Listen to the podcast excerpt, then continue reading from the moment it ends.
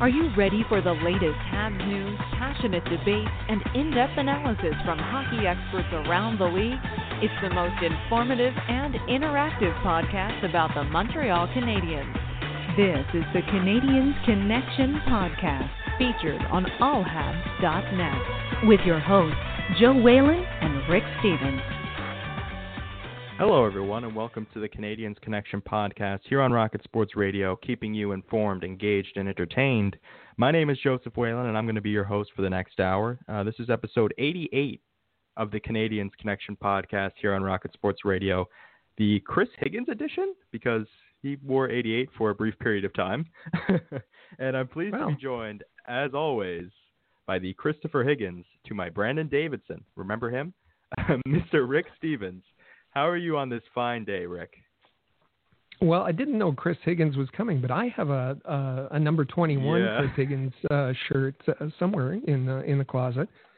Uh, not not a Carbonneau, not a, a Gionta. Yeah. I have a Chris Higgins. Um, Brandon Davidson, though, um, you know, as you said, you remember him.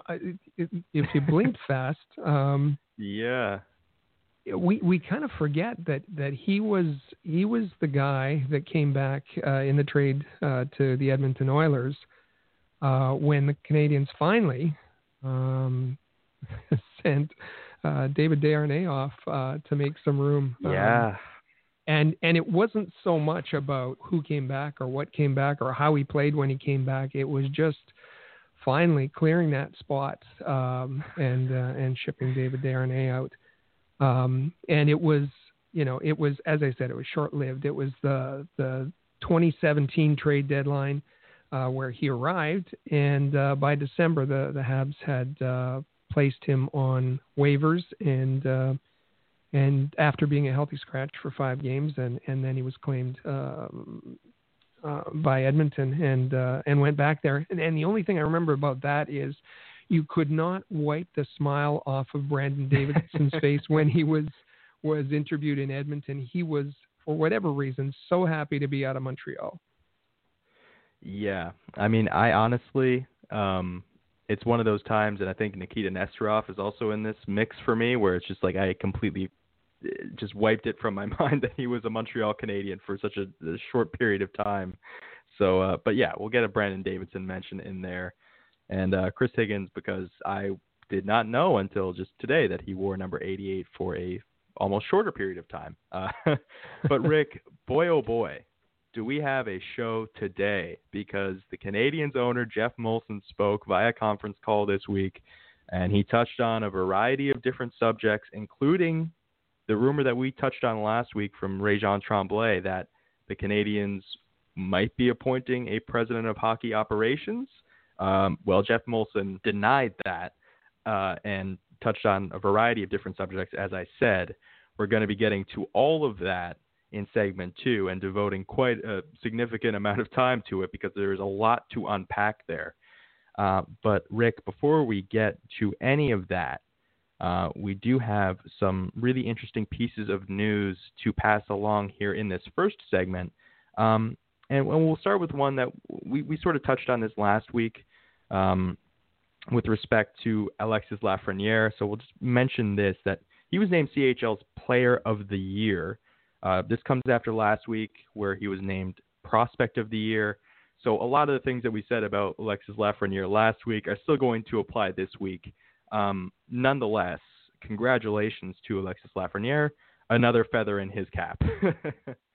Absolutely, and uh, it's just piling up the awards as you'd expect uh, for the, yeah. the top prospect uh, in the C, CHL. Seems like he's been pitted against Marco Rossi in uh, in in a lot of those, and uh, and he's won two of the three, I think, uh, if I'm counting. Yeah. Um, if if if you haven't been counting, you might want to go to ahl.report or ahlreport.com and and take a look at the uh, the, the, the rundown of all the CHL awards as as we're we're um, uh, compiling this information in preparation for the draft. And Mike Raschel's got a couple of well, he's got a whole series of articles out about yeah. uh, the awards. But it's not only the award winner; he breaks down the seasons of each of the nominees, and uh, and that'll get you real set for the the draft coming up. And we're gonna touch on what the draft. I mean, potentially. Uh, could look like. Uh, we talked about the NFL draft a little while ago. We're going to talk about the MLB draft in a little bit. But before we get there, speaking of hardware, of trophies, of awards, uh, the Montreal Canadiens nominee for this year's Bill Masterton Trophy, which uh, is awarded every year for the player that best, uh, you know, exemplifies perseverance, sportsmanship, and dedication to hockey. Um, this year, their nominee is Shea Weber, and I can't think of somebody that uh, better exemplifies all of those things than the Canadiens captain. Uh, of course, I mean you you can't not think of Shea Weber and think of all the things that he's had to overcome since coming to the Montreal Canadiens uh, with the knee injuries and, and certainly a well deserved nomination for the Canadiens captain.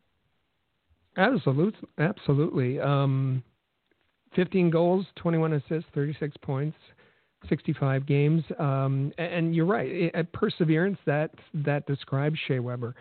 Um, and um, um I think a, a really strong nominee. The interesting, eh, you know, you think who else would that apply to on the Montreal Canadiens? And it was interesting for me to see, and this is voted on by the uh, professional writers, uh, hockey writers, um, that the runner-up uh, as nominee for the Montreal Canadiens was Karl Alzner.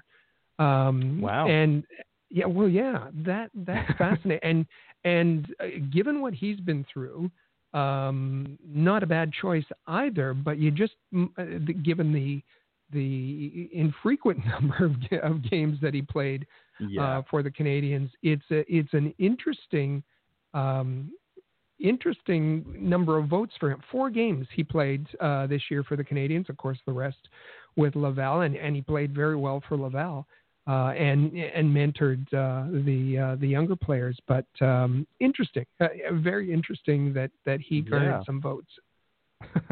you really wouldn't think that, but I mean, you you look at a Karl Alzner and you just think of the fantastic attitude that he brings uh, to wherever he's playing, um, whether it be in the AHL or the NHL in those four games. Um, but yeah, and, and thinking of, of across the NHL, uh, just I think worth a mention is the fact that in Ottawa, the nominee for the Senators is Bobby Ryan, and I think that that's really cool because we remember back mm. to that game in February. We talked about this on the podcast. That was a very emotional night for Bobby Ryan, so uh, worth mentioning there as well that Bobby Ryan is a nominee and, and very well deserved on, on his end as well, given the things that he has overcome uh, in his own life. Um, but Rick, uh, shifting gears here, because in the midst of this pandemic, you know, we, we, we look for really nice, fun stories, cool stories, and, and one came out this week um, that Carey Price and his wife Angela are expecting a third child, which is fantastic news and should exclusively be met with nothing but congratulations and, and positive feelings. Um, unfortunately, though, um, not everyone reacted that way for some reason. I, I, I, frankly, I don't understand it. There was, there were, well, and I, I guess I should understand it because it doesn't matter what Carey Price does for this organization. He's met with criticism, um, and there was a lot of Carey Price haters out there bashing him uh, for not having his focus on the on the ice, uh, for having his focus on his family, which seems uh, uh, bizarre um, to yeah. say the least. Uh, but um, yeah, yeah, enough said about that. It, it was uh, it was very disturbing, um, and so congratulations to Carey and Angela and and uh, the two two little girls, Liv and Millie, and uh, yep.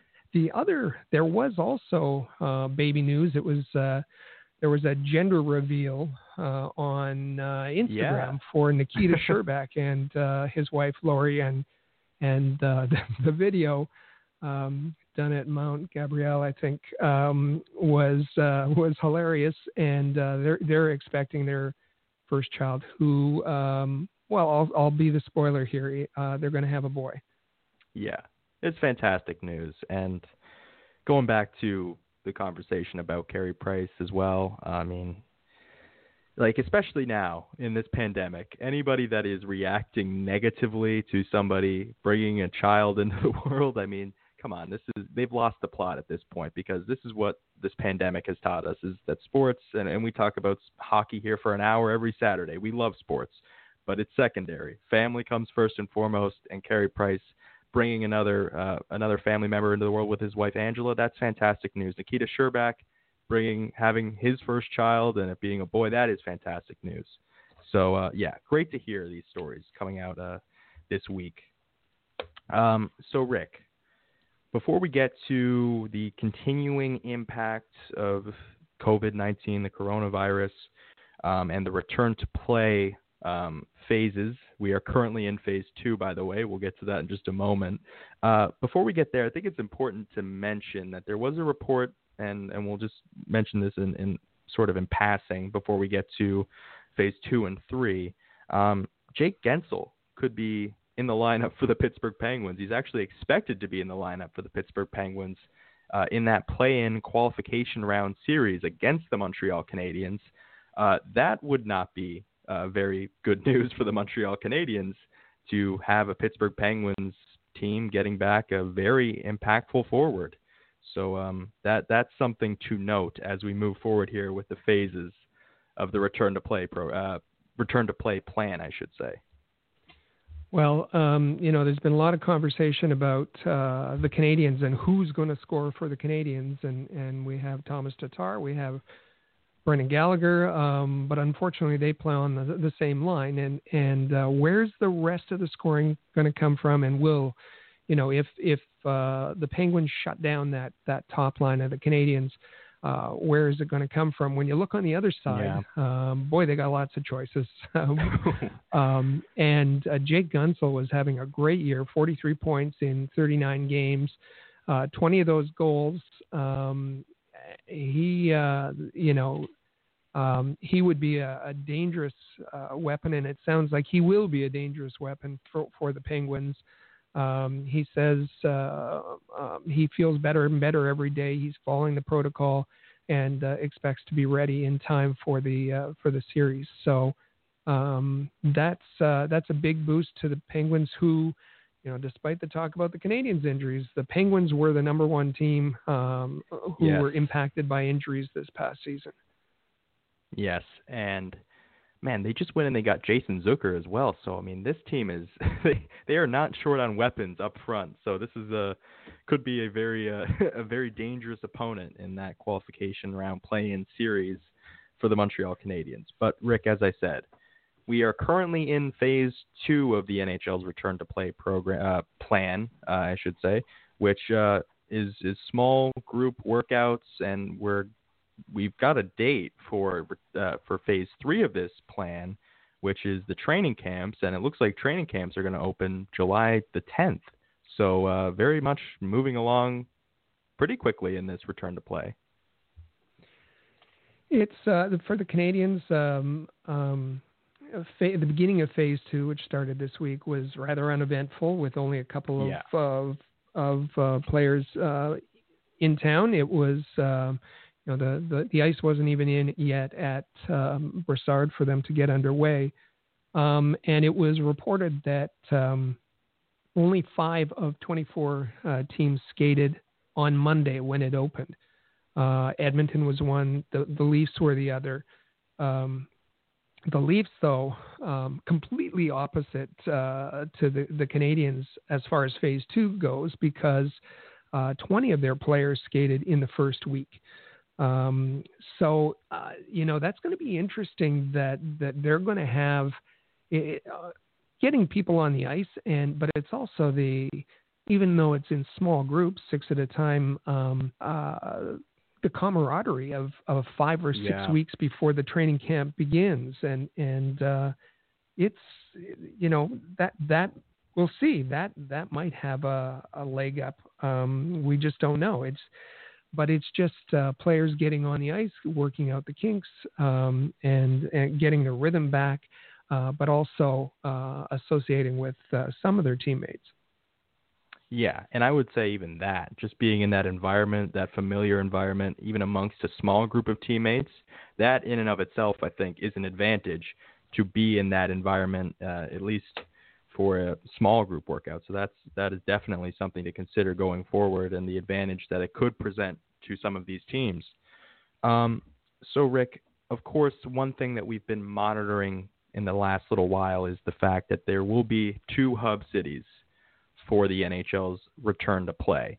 Um, we found out that Las Vegas is is going to be one of them. Um, there was the Las Vegas Review Journal uh, putting out a story saying that Vegas will be confirmed as a hub for the Stanley Cup playoffs by June 22nd.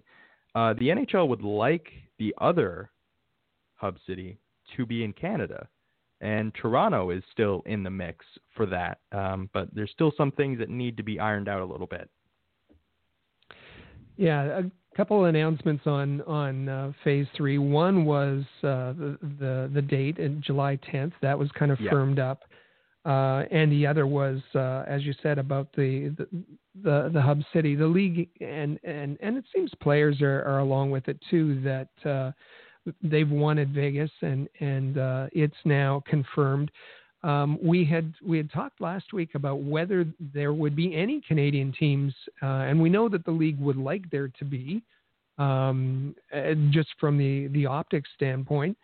Um, yeah. But whether whether the, the closure of the border and the uh, and the 14 day quarantine, uh, whether um, you know that would that would put the kibosh on having any hub cities in Canada. But and and it, it was sounding pretty pessimistic last week, but that's kind of turned around. It, and there's been hints that uh, the discussions and negotiations with the federal government has been going uh, pretty well. So some of those restrictions should come off, or maybe um, they will get uh, NHL players will get special exemptions, uh, given that that they're um, likely to be in a bubble of sorts. Um, and there was also a lot of discussion on what that bubble would look like. Um, yeah and I know that the NBA players, I, I don't think that they're allowing wives and girlfriends um, initially, and, and and that's been the the case. Uh, yeah. That's been the discussion for the the NHL families is is who's going to be allowed, and am I going to have to be away from um, uh, my family for three months or whatever? Um, and the other part of it is is is this is my life for three months going to be between the hotel and the rink, hotel to rink, uh, to stay in that bubble. And um, some interesting uh, discussions, I thought, um, that they're they're uh, looking at essentially buying the services of a restaurant for those three months. That that restaurant, whether it's in Vegas or Toronto or wherever, um, is uh, is going to be theirs and all theirs. Um, now th- that's it's a great idea. Uh, it's got to yeah. be incredibly expensive, incredibly expensive yeah. to do that. uh, they've talked about golf trips uh, for for the players, and kind of um, you know reserving a golf course. Um, all of this, all of this is is interesting, but at some point between the the costs of the the testing, the costs of the uh, you know uh, sanitizing uh, the buildings, um, and, and which Jeff Molson said he'll just pay, but you know um, uh, it's it's is it worth it at some point? Somebody's got to ask the question: Is it worth it? And I thought it was really fascinating. Heard an interview by De- Devan Dubnyk, and and he said. Um, listen, um, we we keep saying this, but it but apparently the message is not not getting out. Uh, the players haven't haven't agreed to play this season. He said, "I want to be very firm on that. The players have not agreed to play. They have only agreed to a format if we play." And I thought that was was uh, was very interesting. And and Devan Dubnyk is one of the uh, the player reps, player rep for the Wild, who's been very involved in this. Uh, so he should know. So um, there's a lot of things that have to happen, um, including some sort of cost benefit analysis before this whole thing gets underway. Yeah, and I think Yeah, uh, a lot of people might start putting the cart before the horse here on this with the resumption of play because there's been so much that's been said about not only hockey but basketball, and and there's just you have to think about what you're asking these athletes to do. Uh, number one, I think that that has to be first and foremost. You have to think about that, and I, you know, we we've talked about and, and you mentioned what is the like the financial situation for all of this. How is this like? Is it really worth it? And I think these are important questions going forward. And yeah, it's it's like we like Devan Dubnyk said, it's it's not been set in stone yet. We've agreed to a format, haven't necessarily agreed to play. Um, so yeah, and, and I think one of the things you mentioned testing. One of the things that is going to be really interesting going forward, and we talked a little bit about this last week when a Pittsburgh Penguin tested positive for the coronavirus. This week, we found out a Boston Bruin had tested positive for the coronavirus, and it has since been announced that he had two subsequent tests, and both came back negative. Uh, the player remains asymptomatic, so good news in that there have been two tests since, and he's tested negative. But how many of these is it going to take until we start to have this conversation about whether or not it's worth it? Um, there, there was a couple of things. The the uh, press release was pretty short and sweet, but there was a yeah. few things that I thought were interesting in that. Um, it said um, that that the Boston Bruins are attempting to be uh, with the NHL transparent. However, we will provide no further information at this time. Which yeah, immediate that, that, contradiction. that doesn't go together. And yeah. um, if if you're being transparent, who is it? Yeah. Who is it? Um, have any uh, of the uh, the the players been identified? No, I, I know there was no. one uh, in uh, one Ottawa Center. that was identified via a European connection uh, but not not by the team. So we've we now have uh, ten NHLers who have tested positive, one Bruin, yep. one Penguin, three Avalanche, and five Senators. Um, the other uh, uh thing in there is, uh, that I found was interesting. It says the player remains asymptomatic, so has been asymptomatic through this whole thing while they've had it and that reinforces. Yeah. Um, I know there was some conflicting information that comes out, but the the the research is that asymptomatic uh, p- uh, people who have the virus are highly infectious, um, and the vast and uh, that goes along with the vast majority of players have not been tested. Um, how many have been tested? Maybe that's being transparent, but only the ones who have returned to the facilities have, as I understand it, have been tested. Um, so, you know, there's all of these uh, precautions and protocols and all of that sort of thing, and it still may not be enough, as Devan Dubnyk said. It still, this still might not be possible. Yeah. Well, as we said, we're going to keep monitoring this going forward because it is certainly a, a lot of questions that still need to be answered uh, with regards to the return to play. Uh, but Rick, as I said, um, earlier in this segment, I touched on the fact that we'd be touching on a potential template for this year's NHL entry draft, which is the MLB draft, which happens every year in and around this time, and actually happens in sort of a similar format to what actually happened earlier this week.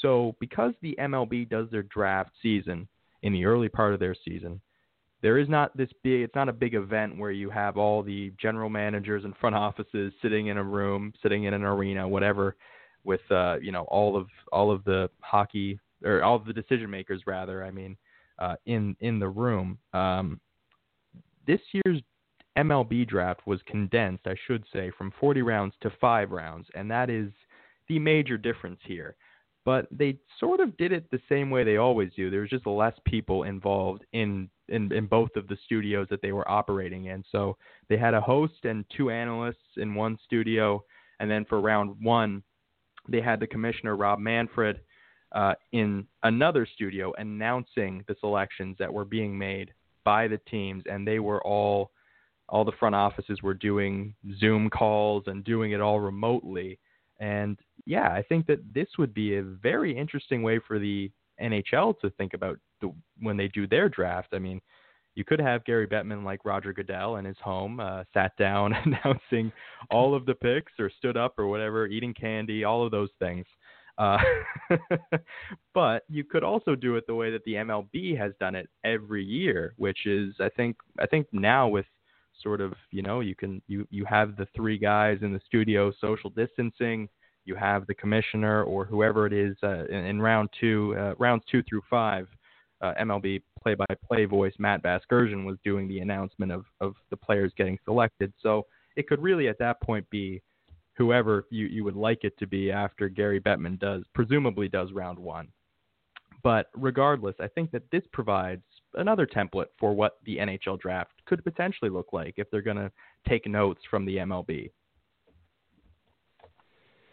Yeah, and uh, this is um, we know that they're they're sharing information. All of the leagues are sharing information, picking each other's brain, and and trying to come up with something that's going to uh, engage fans and and uh, and yet try to honor the um, spirit and the in- integrity of, of, the existing rules. Um, MLB draft was was interesting for me. I've I've said I'm a casual baseball fan. You're you're far more um, engaged in it than, than I am, so um, I'll I'll bow to you there. Uh, but from a uh, Detroit Tigers perspective, uh, which I yeah. have been a fan, I thought the the Tigers did pretty well picking first yep. overall with uh, the infielder Spencer Torkelson um, and getting a catcher Dillon Dingler in the in the second round. Um, I, I the the other thing I just wanted to mention here is uh, the um, the growth of Baseball Canada, and uh, yeah. I have a particular interest because my my uh, nephew's a you know maybe a couple years away. Um, yeah, and um, and uh, he's a very accomplished uh, young baseball player. Uh, but you had uh, uh, the highest pick, I think, and like I said, I didn't follow this uh, as carefully as as as you might have. But uh, San Diego picked up Owen Caissie from Burlington yeah. in the second round. Um, you had Trei Cruz, um, that, again, take a shortstop taken by the the Detroit Tigers. David Calabrese going to the Angels in the third round. he's from Maple, Ontario. Uh, Jordan Gu from Ottawa uh, in the third round, and Logan Hofmann in the fifth round, and he's from uh, Muenster, Saskatchewan. So uh, good on Baseball Canada. Uh. For doing such a good job um, and uh, seeing those young Canadian boys get drafted. Absolutely. And I mean, that's the one thing. You've been seeing it uh, across sport. I mean, we've always had hockey, but here comes basketball, here comes baseball, and it's just great to see. And and tennis as well. You have Bianca Andreescu. So there's so many great Canadian athletes coming up.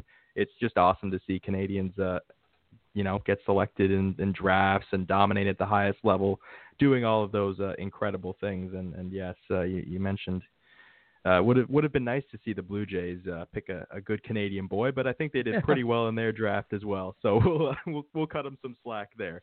Technically, Vladimir Guerrero Jr. was born in Montreal, so we'll, we'll take that for what it is.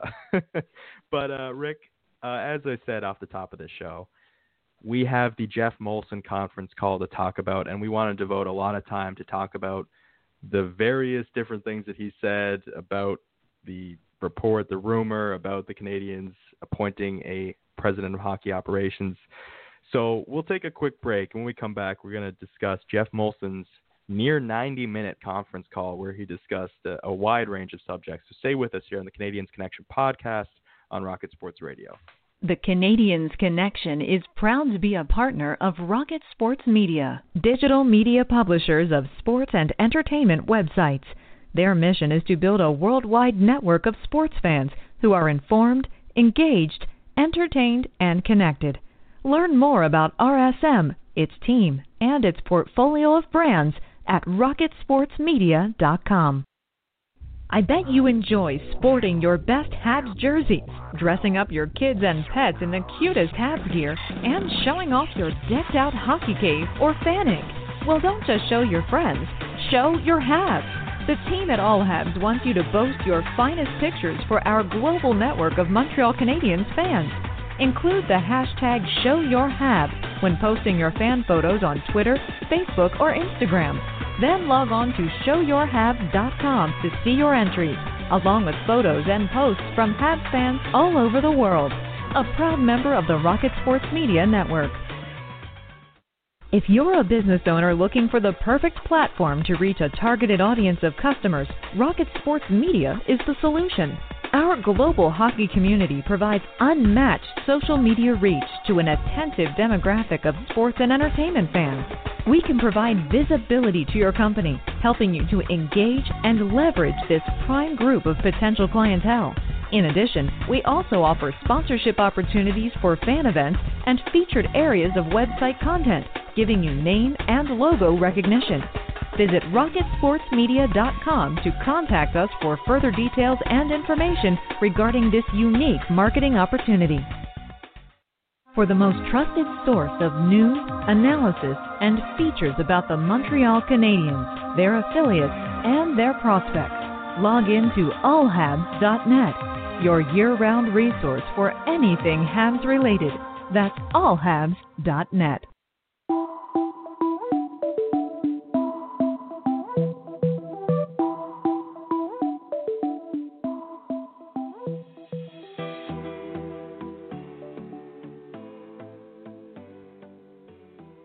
And we're back here on the Canadiens Connection podcast, here on Rocket Sports Radio. As I said, uh, this week we heard from Geoff Molson, Canadiens owner and president. Um, so we found out this week that the Montreal Canadiens, after we sort of touched on an article from Réjean Tremblay suggesting the Canadiens could be appointing a president of hockey operations and that it could be Vincent Damphousse. Uh, yeah, uh, Geoff Molson put out that fire very quickly and abruptly into uh, just five minutes into his conference call. So, uh, it, uh, and there's a lot of other things he got to, and I should say that. And we're going to get to the season review that he had, his comments on the job Marc Bergevin has done, the return to play, phase two. There's a lot that he touched on here, but I think it's sort of we have to lead off with the president of hockey operations discussion just because that's where he started it all with with this conference call.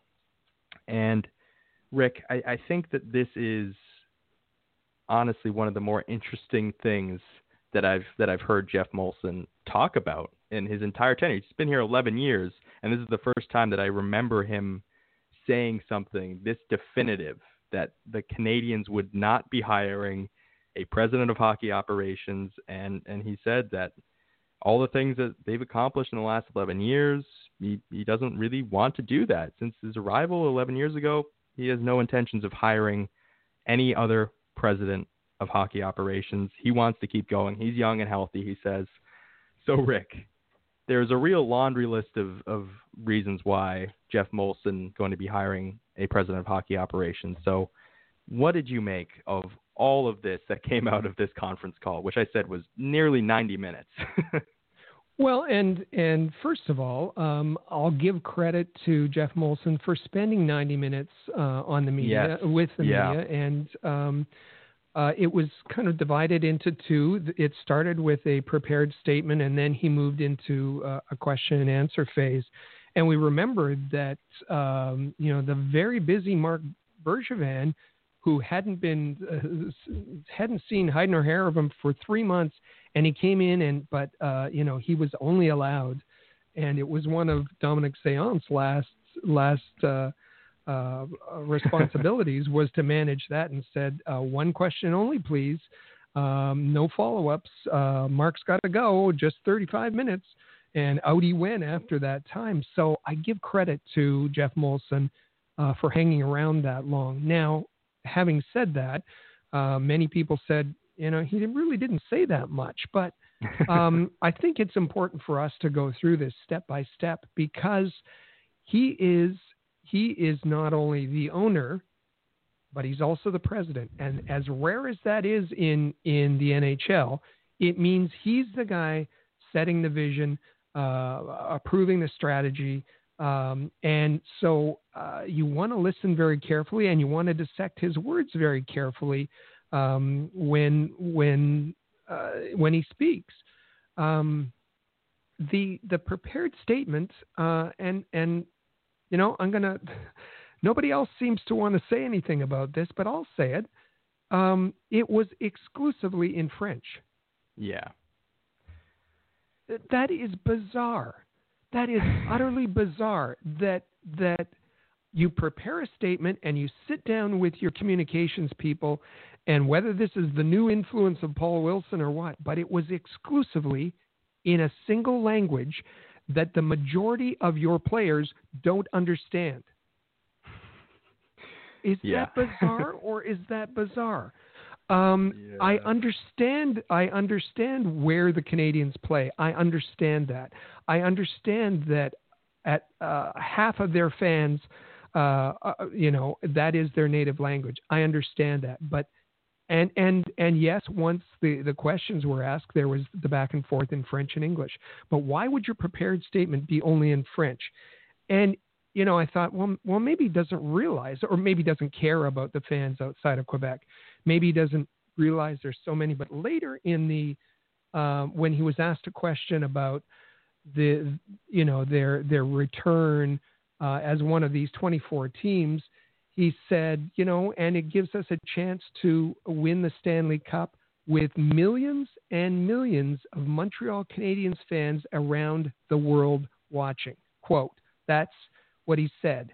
Uh, so he, the Canadiens know there are millions and millions of fans around the world uh, that don't speak the language he was speaking in his prepared statement. That is, um, I, I, I, I, don't know what to say, what else to say about that. Uh, that's that's either a message or a real missed opportunity. Um, he he said that, uh, and I, will go through this statement, and then we're going to get to uh, this this uh, uh, president of hockey operations thing. Um, but in his statement, he said, "It's been a long time since we've seen each other." Well, whose fault is that? you know, um, and where's your general manager been um, throughout? Um, he said, "I'm personally very excited for the playoffs to start." I'm very happy for our players and veterans who will get a chance to play in the playoffs. Correction, they may mm. get a chance to play yeah. in the playoffs. Our young players who will get playoff experience. Correction, they may get playoff experience. And I'm also happy for our fans who are going to get a chance to watch playoff hockey this summer. Now, is he saying they're going to get a chance to watch playoff hockey even if the Canadiens are not in the playoffs? He seems to smudge the lines, and yes. and that's just disingenuous. Uh, yeah. He's smudging the lines that the Canadiens actually made the playoffs. They did not. They were not one of the top 16 teams. Um, you know, fourth time in in in uh, five years, third year in a row that they were not one of the the top 16 teams. Um, and then he went on and and he said, "Okay, I'm going to touch on the situation on the coronavirus." Good because it's it's affected a lot of people. And what did he say? It's something that's had a terrible impact on industries. And we're not and and it's also impacted us. Uh, what about the people? What about the yeah. people it's had an effect on? I was I was stunned by that. Um, but he was focused on his business. Um, he said we were rolling along at 100 miles an hour before things came to a halt. Well, your hockey club was not rolling along at 100 miles an hour. It, it, had just come off of uh, three straight losses uh, when the pause was was uh, in effect. 71 points in 71 games, 24th in the NHL, ahead of Buffalo and and New Jersey. Uh, just because they played more games, um, this team was not rolling along at 100 miles an hour. Um, so he then he goes on and says, you know, our um, our summer festivals had to be canceled that that they they run. Um, we're proud of our the efforts our efforts to support our employees. We had difficult decisions to make. Uh, did he say I was really sorry to to see the, having to dismiss long-serving employees? Did he, you know, did he a little shout out, yeah. a tribute to them? No, he didn't. I was like, wow, uh, you're you're pretty focused on on yourself and the organization. And then, as you said, he went on to say he's young and in good health, and and he's very proud to be the the uh, the CEO. Well, we weren't, you know, the the the rumors weren't that you were moving on um, from being the president of hockey operations because you were in ill health or that you were elderly. It was because you're not doing a very good job. Um, and and he doesn't seem to realize that. Says that they've accomplished a lot during the the 11 years since he took the position. Where? Not on the ice. Look at the record. Maybe in the in the the buildup of of Evenko and and Spectra and the festivals and and the building of the condo towers and um, and the, the increasing the value from 550 million to over a billion dollars. Maybe that's that's the impressive part. That's the accomplishment, but not on the ice. And but that that only serves to say, uh, go ahead and and use all your business expertise to keep fostering those areas. But you've been ignoring what's on the ice, uh, and you don't have any experience doing it. Um, yeah. And then he said, "There's very few teams that." Um, very few teams that have a president of hockey operations. Um, and and that's where we're going to, to, to part ways, to to uh, to be kind to, to Geoff Molson because he's just he's flat out wrong. Um, and and and the, the title is irrelevant. I don't care about other teams who have um, a, a title called President of Operations. It's separating the business from the hockey side. Yes. And and what I would like to see is a GM, and we talked about this last last week. Vincent Damphousse was not a, a very good candidate, but that doesn't mean that that that we don't agree that there should be a president of hockey operations. Um, and and if he's talking about uh, the the fact that it's rare, the his situation, what he's built, the structure that, that he's imposed is extremely rare. Just three teams in the NHL have a president who's also a majority owner. That's Montreal, Buffalo, and Detroit. I, I thought let's look at the, the teams who are most similar to the Montreal Canadiens, huge billion dollar operations. So I went to the Forbes list, and we've got New York, Toronto, Montreal, Chicago, Boston, and LA. And what's their structure like? Do they have a separate owner, um, a president who's a hockey guy, and a GM uh, who, of course, is a hockey guy as well? But you look at the Rangers at the top of the Forbes list, 1.65 billion. President John Davidson, is he a hockey guy? Of course he is. Um, yep. GM Jeff Gordon. You look at the Toronto Maple Leafs in second. President Brendan Shanahan, is he a hockey guy? Yes separate from the ownership? Yes. GM Kyle Dubas. Uh, then there's the Canadiens who have owner and president Geoff Molson. Is he a hockey guy? No, of course not. He has no experience whatsoever. Yeah. Um, and and he appointed himself. Uh, you know, uh, oh, he took over in 2009. Appointed himself in 2011 over Pierre Boivin. Um, and he had zero experience. And so you have a, a owner with zero experience being appointing a general manager with zero experience. Um, and um, people seem to forget that when Marc Bergevin uh, was hired, um, and that was in, in 2012, he was just eight and a half months of into being an assistant GM. He had never been a GM and had only been an assistant GM for eight and a half months he was very inexperienced. So you have two rookies um, in a president and a, and a general manager stumbling their way around, and no wonder it took them so long to come up with a plan and that reset plan being introduced two years ago. Uh, continuing down on my list, Chicago Blackhawks. Uh, they did have a president. Uh, they fired him, and that that position is open, and, and there's a search underway. GM Stan Bowman, but looking for a hockey person that would fill that role. And a few weeks ago, we talked about the potential candidates. All were hockey people. Um, next is Boston Bruins, who have a president, Cam Neely, hockey person, of course. GM Don Sweeney. LA Kings president Luc Robitaille. Um, Molson should know he's a hockey guy uh, Yep. with the GM Rob Blake. So each of these organizations who are very similar to the Canadiens have a hockey guy as a president and a, and a GM, and it's all separate from ownership. Uh, uh, Geoff Molson is just flat wrong when he says that uh, their situation is uh, most similar to the rest of the uh, the organization. It's it's it's wrong. It, it's wrong, and it shows in that that uh, all of the successes have been on the business side and none on the ice. Yeah, and I agree with with all of what you just said there.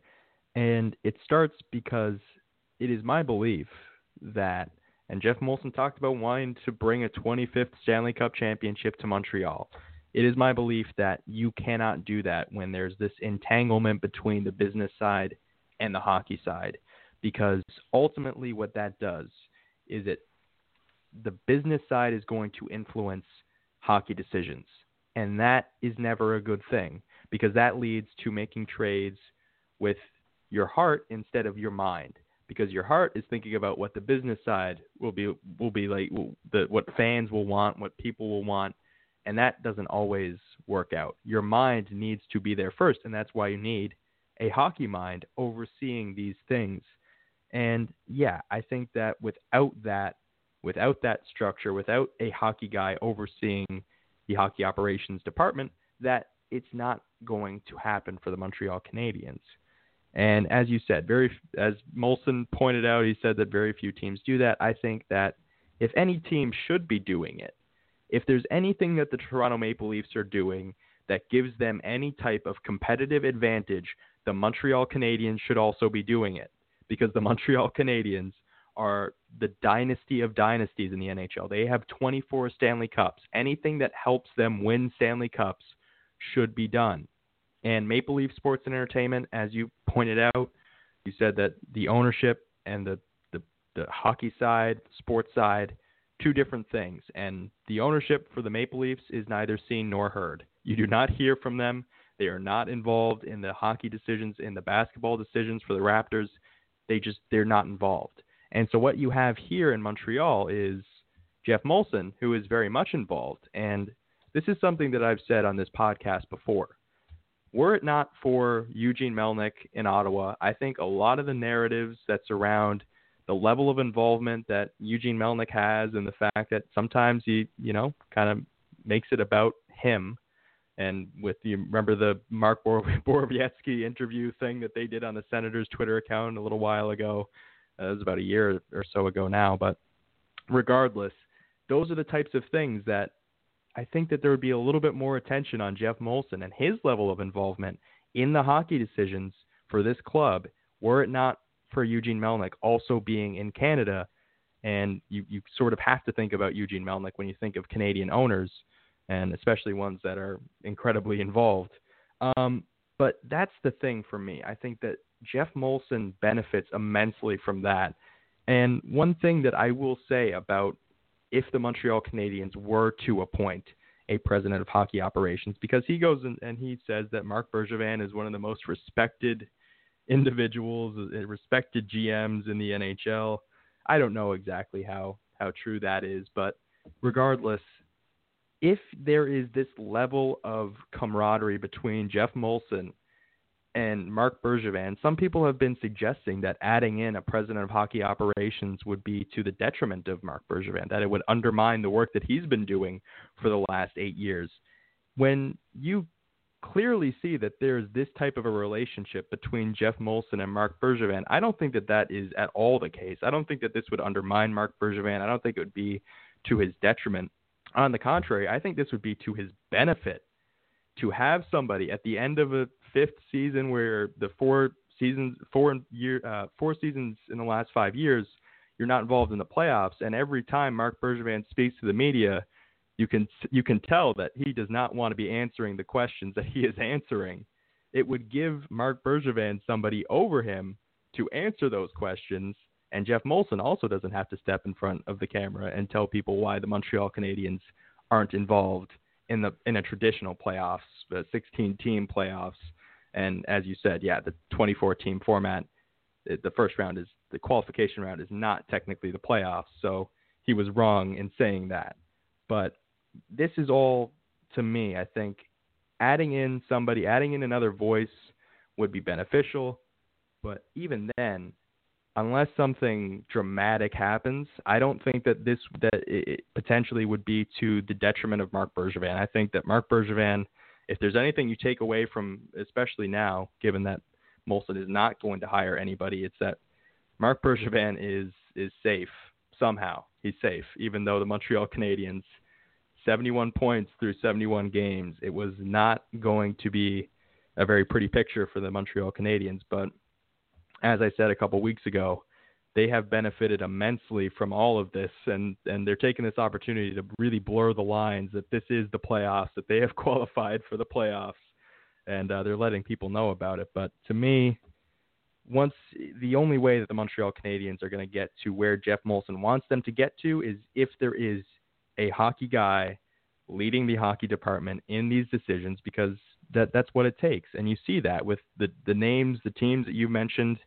uh, the level of success, and, and another one that I'll throw out there is Vegas with George McPhee, Kelly McCrimmon as the uh, general manager. So it, it is done. It is done. It's not simply oh teams don't do that, so we're not going to do that. There are teams that have them. Some teams have guys that are both the president of hockey operations and the general manager, like Dale Tallon in Florida or Ken Holland in Edmonton. But I don't know if yeah, just, exactly. Just Stanley so Cup winners. That's all. Yeah, yeah. you know, just guys that have got amazing resumes and are actually the most respected at what they do. but Rick, uh, I mean, yeah, we'll, we'll move on a little bit, I guess here. But is there anything else well, you want to touch on with this? Well, I, I, yeah, I just want to support what you said here because um, this this safety seems to be um, what what they're after, and and you know. Uh, Marc Bergevin certainly didn't want to ask and answer any questions, and, and yeah. uh, will remind you how snarky he was uh, and how curt and short his answers were uh, from his press conference. And you know, there's this whole notion that got started with him and Therrien about uh, foxhole buddies. Um, well, it, it, seems like uh, Molson and, and Bergevin are pretty tight in that regard, and they're they're circling the wagons, and and that's you know, the quote from Molson where he said, "I don't really have to prove myself. I've been doing this for 11 years, and I'm confident yeah. in my ability." When have you ever heard uh, a, a, a, a man of that stature, with the amount of money, with the position, with uh, acts so defensively.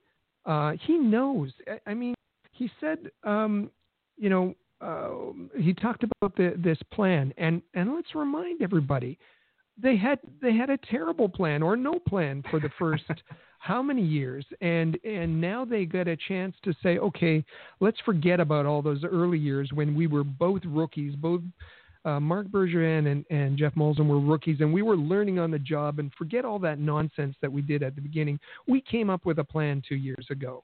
Um, well, Montreal. This is the Montreal Canadiens, as you said, 24 Stanley Cup winners. What are they doing with a rookie president? What are they doing with a rookie GM? It's not an expansion team. The Canadiens should be able to go out and hire the best GM, the best president, uh, who really, sincerely has a wants to pursue a, a 25th Stanley Cup. Um, I thought that that Molson was really wishy-washy when he said, "Well, maybe we'll have the cup one day again." and I thought, "Wow, that that's not that's and and for him to say." Uh, the plan, and he's talking about the plan two years ago, has been well executed despite some performance issues we had this season. Well, it's not well executed if you had performance issues. It's not well executed at all. And we understand the plan. We understand that that um, you want to give hope to your fan base. You want to to build within. You want to build from the draft. You want to uh, develop your your prospects. But that has that the whole uh, trick of being an effective GM is the timing of the issue making sure that your prospects mature and, and reach their potential before your veterans are well beyond theirs. And um, I don't I don't think that Molson and Bergevin have really thought of that, have really meshed those two. Um, I, it's it's that's that's where their their plan starts to break down, is because they wasted so much time at the beginning, uh, and the only success they had was based on the backs of the previous GMs. Uh, that's the only success that the Canadiens have had in in Bergevin's time. Um, that that that your your veterans were aging during that time, or what what uh, your your core was aging to become veterans, yeah. and um, and and you are wasting time, um, and and it's going to be difficult getting those two to to mesh together. Um, I uh, I was really really disappointed in uh, just about everything he said. Uh, because I don't think that he has um, a very good handle on it. Um, he talked about um, the season. You know, well, uh, we had some um, some issues. We had two eight-game losing streaks, uh, but those injuries, and I don't want to use it as an excuse, but you know, those injuries, and that's we've talked about it before. The Canadiens, Um, you know, he said we didn't have the depth to overcome the injuries of Paul Byron, of Jonathan Drouin. Um, I mean, the, look at the Pittsburgh Penguins. We've said before the Canadiens were 15th in the league in inju- in injury impact. Um, they that's that's a fault of of your general manager. That's a fault of your president of hockey operations. Um, that's wrong. The only other thing I'm going to say, and and that's because we spent a fair bit of time on it um, last week, and that was about their uh, the Canadiens going out, and, well, Groupe CH going out and and pursuing financial assistance from the government. Um, also found out from last week. Remember, there was that uh, uh, the sale uh, of uh, Evenko um, to yeah. Live Nation. Um, I found out that that was a hundred and fifty million dollar uh, windfall that was just received at the beginning of the hmm. year. So um, there's a fair bit of, of money that came yeah. in there. Um, but uh, Geoff Molson, when he was asked about that, he said, um, "That's why we want support because it's always been there." Hmm. That's why we want to support because it's always been there. In fact, he's saying they've never said no to us, so we thought we'd ask again. So there, he, said, you know, the concerts are free. Well, no, the concerts aren't free. It's other taxpayers who are paying for people to go to concerts. Essentially, it's this redistribution of the taxpayers' money um, and uh, and giving it to others. It's um, uh, for a businessman. I was really disappointed to hear him say, "Well, um, we we thought we'd raise government's coffers because um, uh, they've never said no before." Um, and again, it's putting him and his organization as a priority financially.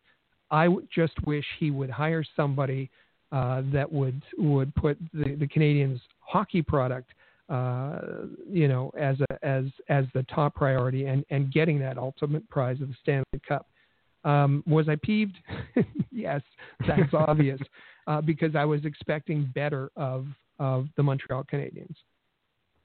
Yeah, and I think that that's I think everyone's well within their rights to expect that from the Montreal Canadiens, given their illustrious history. They they should be the uh, you know head and shoulders above the rest when it comes to their hockey department. But uh, you said something there that I thought was pretty interesting. It was like you look at the core that has aged very quickly. I mean, it, it doesn't take long in sports for that to happen. And I was just thinking, I have a working theory now that every time August 16th comes around, maybe that's a date on the calendar the Montreal Canadiens dread just a little bit because that's that means Carey Price is one year older, and that window closing pretty rapidly with Carey Price. So it, you know, obviously he is a phenomenal goaltender, and I think could be a phenomenal goaltender well into uh, his 30s. But yeah, it's it's June 13th now, so Carey Price will soon be 33 years old. So that puts things in perspective there as to where the Montreal Canadiens are with this current plan, and that you're right in saying that it doesn't really look like it's it's thought about the fact that Carey Price and Shea Weber are both you know aging. Um, so that's part of it as well. Um, but Rick, yeah, quite a lot to unpack there out of that conference call from uh, with Geoff Molson. Uh, as I said, 90, 90 minutes, and and you nailed everything there with with the return to play, the season review, the you know asking for the government for uh, financial support. It's yeah, they they really touched on a wide range of subjects, and uh, just one of them was the president of hockey operations and that report from Réjean Tremblay uh, being denied. But uh, yeah, so Rick, uh, we'll take uh, just a quick break here on the Canadiens Connection podcast, and when we come back, we'll wrap this thing up. Stay with us here on the Canadiens Connection podcast on Rocket Sports Radio. Rocket Sports Media is currently recruiting talented, motivated, and committed people to join our team. If you're a student wishing to gain experience, a young professional interested in broadening your credentials, an experienced hockey mind looking for a platform to share your expertise, or a passionate fan looking to contribute to our publications by connecting with fellow hockey fans, we want to hear from you. We are specifically interested in individuals who have education and or experience in the following areas: sports writing, translation, editing, forum administration, social media administration, multimedia, graphic design, web development and user support, event planning, and sponsorship and marketing. If you are bright, loyal, passionate, and willing to dedicate yourself to a remarkable team, visit allhabs.net and click the Join Our Team tab today. In every city around the world, sports fans flock to popular watering holes to share a few pints, some good grub, and to cheer for their team. Think your favorite sports bar deserves to be recognized? Or are you traveling to a new place and need to find the perfect spot to watch a game? HockeyPub.com is the answer. Find out where the best spots are located in your city to eat, drink, and meet fellow fans. HockeyPub.com. Want the latest Habs news with game previews, reviews, and highlights? How about full coverage of development camps and special events? Looking to follow the Laval Rocket more closely this season? Perhaps you'd like to learn more about team prospects. Would you like a place to socialize with hockey fans all over the world? We've got what you're looking for at allhabs.net, the place where you'll find everything you need to be the most informed and connected Habs fan around.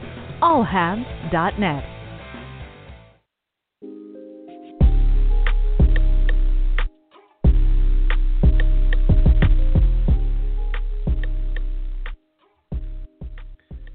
And we're back here on the Canadiens Connection podcast here on Rocket Sports Radio. You can follow me on Twitter at Joella19. You can follow Rick at All Habs. You can follow at Habs Connection on Twitter, Facebook, and Instagram. And visit our website at CanadiensConnection.com.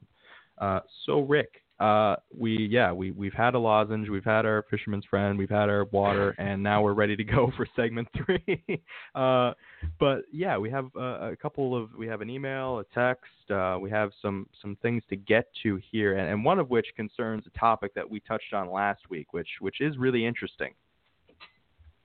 Well, this um, this comes from Trevor, and and Trevor doesn't tell us where he's from but uh, it was uh, received at our, our Rocket Sports text line. That text line, 5853 Rocket. Uh, 5853 Rocket. I better say that again 5853 Rocket. Um, yeah. And you can text us 24 hours a day, and we're always glad to hear from you. You can reach out to us on Twitter. You can reach out uh, on the Facebook, uh, uh, the All Habs uh, fan page on Facebook. Uh, just search for All Habs there. Uh, but Trevor says um, last week you mentioned that there's been talk about making uh, January to August uh, the January to August hockey schedule permanent. That's uh, okay. I'll censor that. That's not really a good idea. Says Trevor. Uh, that's theft. He says. Is it really possible? Yeah. Um, what do you think about rather than our traditional September, October to to uh, April or uh, extending into May, June, yeah. uh, moving it to January to uh, August. We talked last week that there's uh, there's some um, owners uh, who would like to see that happen, um, so it doesn't conflict with or compete, let's say, with NFL football and and and other things. What do you what do you think about? is that is is can we would we ever see that? I, mean, I don't I don't know if we'll ever see it because I feel like this is the way that it's been done. That you start in October, everyone waits, all hockey fans wait just desperately for October to come so they can watch hockey games. So pushing it to December, even if it does finish in August, I think that would that would even still be a long wait for hockey fans. But for the the sake of the ratings that we talked about when Max Kellerman was discussing that the ratings don't do much in the United States uh, for hockey because uh, what he neglected to mention was that it does run concurrently with the NFL to a point and with the NBA all season long. So if you are to extend, you know, that window where you're not competing all season long with the with the NBA, I think that there's some benefit to that, and I think that the owners are well within their rights to look at that as being a reason why perhaps the ratings in the United States aren't what you'd like them to be. Um, but yeah, I mean, I understand that there would be some, as there is with any change of any kind, there's always going to be a little bit of trepidation. But I think that this would be something that would be generally positive um, for the NHL and for the growth of the game. Yeah, I think that there's going to be um, this. This may um, this may be there may be a division at the border on this. Um, for for most Canadians, um, summer is extremely short, and yeah. you have uh, June to August, and um, you know that's it. And so that that it fits our schedule, our Canadian schedule, uh, very well to have hockey uh, up until June. Um, you have uh, the the summer to uh, enjoy, um, whether you're at home, whether you go to the uh, the cottage, um, and and um, I don't I don't see Canadians uh, um, with with such a short period to enjoy the outdoors. Um, you know, following the, the hockey as as as especially being a winter sport. Um, yeah, uh, I, I just I just don't see it. Now, uh, does Gary Bettman care about that? Probably not. I mean, he he scheduled free agency day on our Canada Day.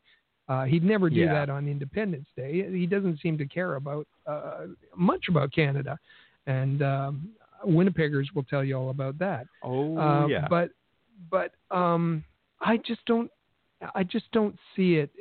Can it happen? Sure. Will the will some of the American owners push it? Yes. Um, will it happen? I, boy, I don't know. This this one is kind of a toss up for me. Yeah, and and it would be hard to envision it.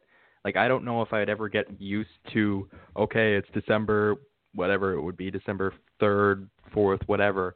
It's time for you know the hockey night, op- uh, the opening night in, in the NHL. I don't know if I'd ever get used to that but yeah, it's it's there there are concerns, I guess, but we'll see. For now, we'll see. Uh, so thanks, thanks to Trevor. Yeah, uh, and uh, we've got a couple of others, but um, I also wanted to, uh, while we still have time here, I wanted to read a tweet, um, and this is Brad uh, Zuckerman or Brad Zuckerman. Uh, Brad, you're going to have to tell us how to pronounce your last name. Yeah. we mentioned Brad last week, and so he he uh, sent an, uh, a, te- a, tweet, sorry, to uh, Habs Connection. That's at Habs Connection. He said, "Thanks for the shout out on Habs Connection this weekend. Another great listen from one of the few podcasts that has the cojones to call out the Canadiens when necessary." and um, we talked about we we focused on the media last week, and you might want to go back and listen to that uh, episode if you missed missed it. And there's reasons why the why the rest of the media uh, may not uh, uh, have the the fortitude, uh, the intestinal fortitude to uh, yeah. challenge uh, the the the Canadiens. they they are more like lemmings and reading from the script. otherwise, they'll get stomped on. So. Um, thanks for that, Brad, and uh, thanks for the uh, the shout out. And uh, we're always happy to hear from our listeners. Absolutely. Excuse me. That's why we call ourselves the Canadiens Connection Podcast. Love to connect with our listeners. But uh, Rick, uh, you mentioned that in, in the break after I mentioned that it was Carey Price's birthday, uh, August 16th. There's some pretty significant dates uh, for for June 12th and, and June, well, June 12th actually. So we just passed June 12th, and that would be the one year anniversary of the St. Louis Blues winning the Stanley Cup, which I don't think we'll ever hear the end of from particularly Montreal Canadiens fans when they say that, well, they were last place in January and then they won the Stanley Cup.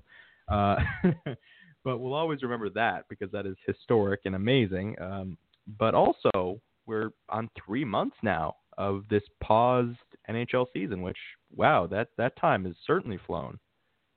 Three months uh, of of no hockey, and we're starting yeah. to get some trickle back uh, to the to the rinks now. It's going to be another month. We're going to be at the four month mark. Uh, we learned before um, there's going to be any kind of formal training camp, uh, with that starting on July 10th. So um, it's uh, yeah. The, the, this time um, we're in we're in June when we're, we're typically awarding the Stanley Cup, but it it uh, looks like uh, uh, we'll only be resuming our our season with the Stanley Cup. When does that? When will the Stanley Cup? Probably in October. Uh, the, the. Stanley Cup will be awarded this year if we return at all. That's going to be really weird. that is going to be weird, but hey, I mean, hockey fans have been waiting for it, and I'm sur- I'm sure there are lots of teams that uh, would like to resume this season and, and thought that they had a really good chance to win it, so they'll probably be looking forward to it. Uh, but Rick, uh, before we sign off for another week here, we've been doing the bracket challenge here on the Canadiens Connection podcast, and it's been on our Twitter account at Habs Connection on Twitter. Um, so this week there was a little bit of, of feedback that we got. There's maybe a little bit of confusion as to what exactly we're doing here with the bracket challenge. Um, so it, it, we're trying to do this in like an NCAA, you know, March Madness style type thing where we have the forwards division, we have the defensemen's division, we have the goaltenders division, and we have a wild card division that we are going to uh, fill up with guys that didn't play for a, a very long period of time, but had you know potentially some big impacts. You know, um, and I think that'll really generate some interesting conversation. But regardless, so we had Andrei Markov face off against Roman Hamrlik, and it was very decisive, as is as was the case when Saku Koivu faced off against Oleg Petrov. Um, it, it's kind of difficult when it's not actually like you know there's the more chance of an of an upset happening in an actual sports game where you have you know two teams just going up against each other, and you could see an upset. It could happen. Uh, in this, it's a little, you know, it's a little bit more difficult to see that because you're you're talking about the best players that have ever played for the Montreal Canadiens, and and they're going up against guys that are seated a little bit lower in their in their first round matchup. But then we get into really interesting matchups, and so we we've got a template of what we've completed so far in the bracket challenge. The forwards division, which Saku Koivu won, where started with the defenseman. Uh, Andrei Markov is through uh, round one, and I believe the same is true of, of Shea Weber at this point. But we, we've got that completed so far. So we'll, we'll, we'll tweet that out a little bit later on from the at Habs Connection, Canadiens Connection Twitter account at Habs Connection. We'll tweet that out a little bit later to give you an idea of what it is that we are we are trying to do here. and uh, a lot of credit to you and, and to Mike for putting that all together. And um, and yeah, we'll we'll uh, pull back the curtain a bit and, and show you uh, exactly how that how those brackets are panning out and and uh, how they all fit together and how this works. Absolutely, and and yeah, we love as we said, we love to connect with our listeners via social media. You can follow at Habs Connection. You can like the All Habs fan page on Facebook um, and connect with us that way. Uh, Rick said the text line 5853 Rocket, any, any way you would like. But yes, as we said, the Canadiens Connection Bracket Challenge is uh, going on on Twitter at Habs Connection. Follow that account, and you'll get all the polls, and, and we'll, we'll keep having this really interesting conversation uh, about the NHL, about the Montreal Canadiens players of the 2000s that, that really don't get a lot of attention when you're talking about the franchise's illustrious history. So, uh, that that'll continue to be very interesting. But uh, Rick, uh, anything you'd like to say before we sign off for another week here on the Canadiens Connection podcast? Well, I'll just thank you again uh, for joining us, joining us here on the Habs Connection. Um, also, uh, be sure to listen to our other podcast that's uh, from the press box, where we focus on prospects, the AHL, and uh, and all the uh, the uh, the junior leagues, um, and that's with Amy Johnson and myself. Comes out every Tuesday. It's easy for you to find that just on your favorite podcast app. search for Rocket Sports Radio, Rocket Sports Radio, and be sure to subscribe because we got lots of stories that we're preparing for. Uh, from the press box on Tuesday, and and even we've got we had we were talking about uh, uh, before the show started the number of issues that uh, and stories that we have uh, that uh, we're already preparing for next week's Habs connection. Um, you might have heard that uh, the, the, topic of third jerseys is coming up. If you have a, a favorite third jersey, uh, you might want to uh, comment on that before next week's show, and I'm sure it'll be part of our discussion. Absolutely. We look forward to next week's show where you can join us again 1 p.m. Eastern, 2:30 Newfoundland time to listen live or as Rick said, it'll be on your favorite podcast app, whether it's Overcast, Stitcher, TuneIn, Spotify, Google Play, just search for Rocket Sports Radio and hit the subscribe button. You get this podcast and from the press box as he said. So we'll be back with you next week 1 p.m. Eastern, 2:30 Newfoundland time. Thank you for tuning in to the Canadiens Connection podcast here on Rocket Sports Radio. For the latest news on the Montreal Canadiens, follow us on Twitter at Habs Connection and visit allhabs.net.